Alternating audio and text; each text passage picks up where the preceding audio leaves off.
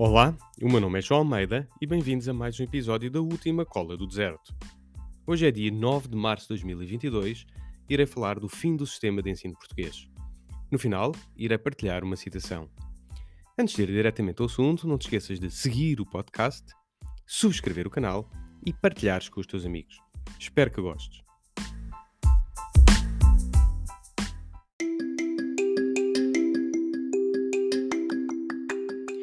Dois anos passados de pandemia e fica claro o falhanço do atual modelo de gestão da educação em Portugal.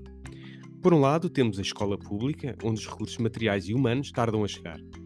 Mesmo depois de elaborados extensos documentos com iniciativas para recuperar aprendizagens, os alunos continuam a sofrer de atrasos e de uma falta de preocupação em avaliar a situação a nível nacional assustadora.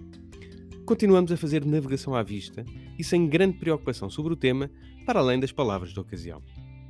Por outro lado, o ensino privado e cooperativo continua a viver numa ilha, obrigado a lecionar segundo regras ditadas centralmente, mas os seus alunos são discriminados como cidadãos de segunda, sem acesso aos mesmos recursos estatais, como manuais e programas municipais de ensino. Mas não se pense que são apenas os alunos que são discriminados. Os próprios professores dos estabelecimentos não públicos normalmente não têm acesso aos mesmos programas que os seus congêneres que trabalham no público.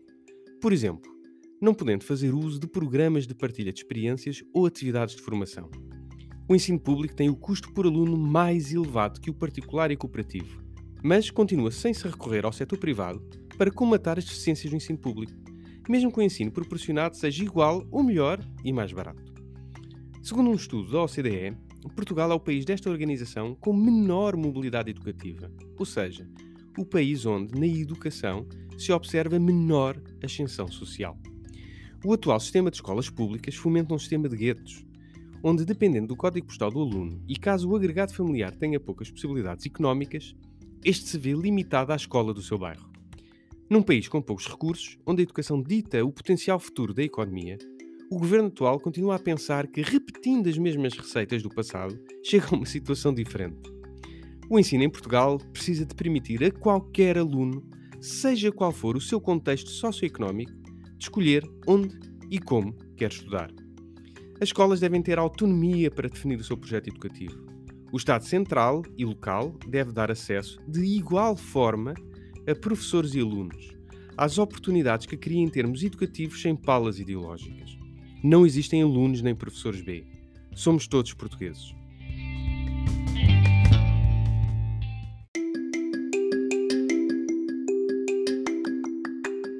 Deste agora com esta afirmação de Nelson Mandela. A esperança é uma arma poderosa e nenhum poder no mundo pode privar-te dela.